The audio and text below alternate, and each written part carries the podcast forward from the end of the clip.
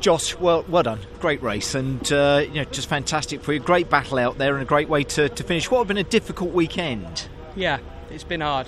It's we weren't as quick as we liked in race 1, race 2. Quali was tough as well, so we've worked hard.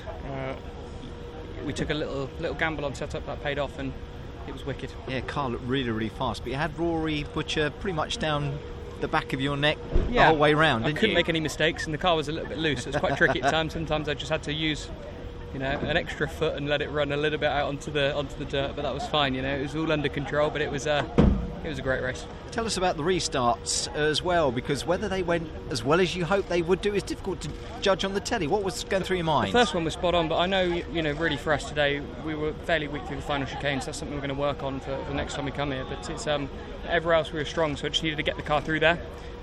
So I wanted to go into it with a nice little bit of breathing space because I knew that it came off the corner well. So I'm happy with how they went, and obviously, gave me a bit of breathing space around into the complex. So, did what I needed to do. I say great effort from your team as well to get the car into shape for that third race, and the way that you drove it, obviously, as well. Take nothing away from your driving.